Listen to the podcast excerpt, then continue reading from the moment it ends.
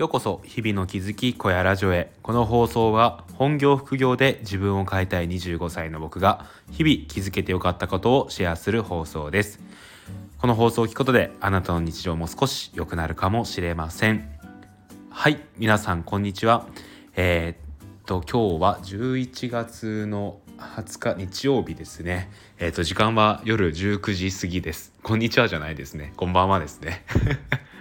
で、えー、これを朝聞いてる方はおはようございます、えー、今日から月曜日ですね。頑張っていきましょう。ということで、えー、話していきたいと思います。えっと、今日はですね、えー、もう話したいこと決まっているんですけど昨日行ったザ・シティ主催 NFT について知りたくない？についてねお話をしていきたいなと思います。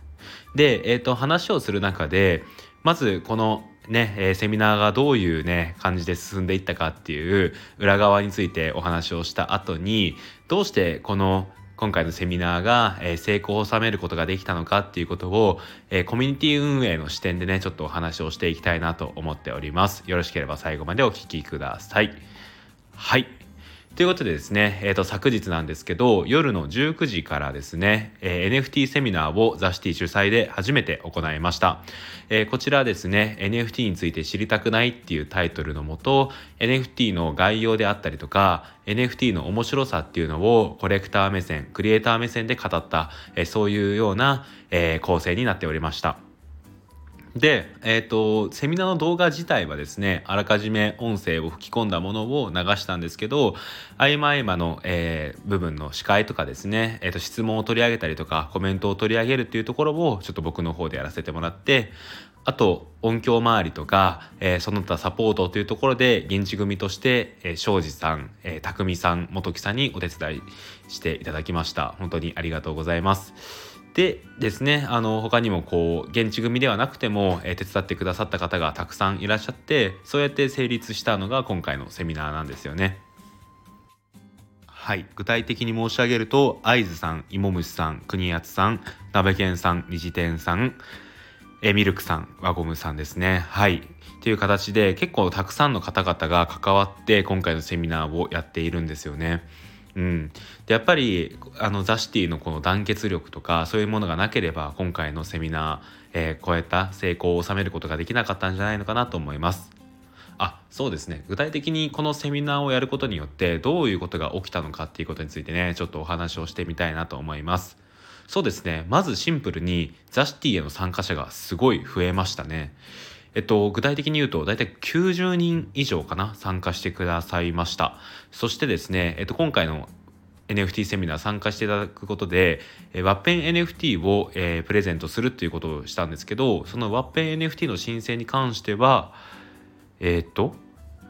どうだったっけな、え200人以上かなぐらいの回答をいただいたので、まあ、かなりの方が申請してくれたっていうのを考えると、え既存の方も含めてかなりの方が聞いてくださいましたね。実際に同時接続で200人以上の方が聞いてくれる時もあって、うん、あのこっちもねこう司会としていろいろやってる中でですね、まあ、すごい嬉しかったんですよね。で、コメント、いただいたコメントも、えー、NFT について改めてよく理解できましたってものだったりとか、ザシティ、今まで参加してたんですけど、あんまりどういうところかよくわかんなかったんですけど、なんかこのセミナーを参加して、もっとね、えー、参加してみたいなと思いましたっていう声をいただいたりとか、あとやっぱり嬉しかったのはこう自分は NFT に興味があるんですけどこの妻とか、えー、友達が興味を持ってなかったので、えーと、この動画をアーカイブ見せたいと思いますみたいなコメントもたくさんいただいていやもう本当に良かったなと思いました。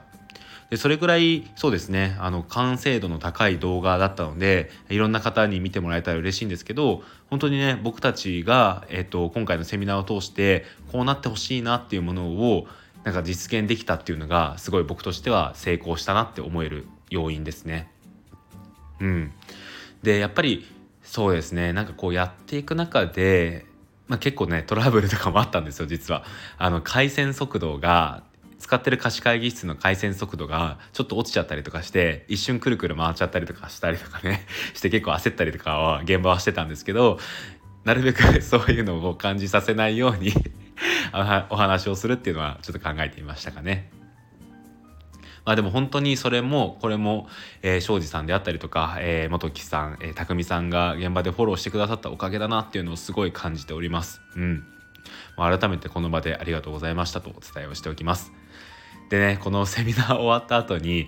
えっとそうですね8時に終わったんですけど終わってマイクの音を切った瞬間に自然と4人で拍手をし合ったんですよねこれもすごい僕としては印象深くてなんだろうなこう文化祭が終わったみたいなそういう感じで大成功だったねみたいな感じで皆さんでこうね「お疲れ様でした」って言って拍手をし合ったあの感じはねうん現場現地組のなんか うん、参加してよかったところかもしれないですね。まあでも本当に、えっと、現地組ではなくてもですね関わってくださった方々は多分うまくいくといいなっていうのをオンラインでずっと見守ってくださっていたのかなと思っていてなんかねその辺がこう離れていてもその気持ち共有できてたんだなっていうのをあとチャットとかでね、えー、確認することができてすごい心があったかくなりました。いや本当に改めて関係者の方々お疲れ様でした。でそうですね。あの今後もこういうセミナーとかイベントっていうのを増やしていきたいなとは思っておりますね。なんかそういう声もいただいたので第2回第3回となんかその NFT をこうもっと広めれるようなイベント取り組みやっていきたいなっていうことを思っております。はい。でなんですけど今回のこのザ・シティ主催のセミナーなんですがじゃあなんでここまでうまくいったんだろうなっていうことをなんかこれで成功して終わりじゃなくてちょっと考えてみたいなっていうことを思ったんですよね。で僕的に、えーと、今回このセミナーを成功になった要因いろいろあるんですけど一番はですねえーと仕切ってくれる人がいたっていうことと締め切りをみんなが守ったっていうことだと思うんですよね。この2つあるからこそ今回のセミナーうまくいったんじゃないのかなっていうことを思っております。うん、で仕切ってくれる人人がいたっていうのはこれは庄司さんですね。庄司さんがもともとこういうことをやってみませんかっていうことを提案してくれたところから始まってそこからいろいろとこうスケジュール管理のところを約3ヶ月間にわたってやってくれたっていうのは、まあ、本当に感謝しかないですね。やっぱり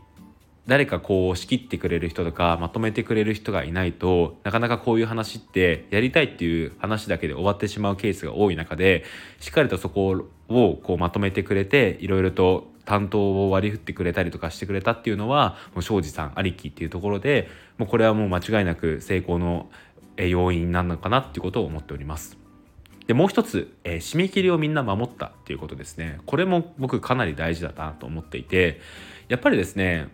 こう何か物事を進めていく以上締め切りを設けることってすごい大事だと思っていてなんとなくできたら出してくださいっていうとやっぱりこうケツが決まってない分ですねみんななかなかねこう出すまあ中にはすぐ出してくれる人もいるとは思うんですけどまあね僕も多分あんまりねそうなってくると出せない側にいるんですよね。でそれがしっかりと期日ここまでですって言われるとですねああじゃあこの期日までにちゃんとやんないとなっていうふうにこうなっていろいろとできるようになると思うんですよね。でそういった点で言うとまず締め切りを設けることっていうのがすごい大事だなって思っていてプラスですねあのその締め切りをみんなが守る空気感っていうのもすごい大事だなと思います。やっぱりですねあの1人遅れたりとか2人遅れたりとかしてしまうとなんかちょっと遅れても大丈夫かなっていう気になってしまうんですがやっぱり極力そういう締め切りを設けた以上はそれを守るように動いていくことっていうのがすごい大事かなと思っていて今回のザ・シティのイベントに関しても、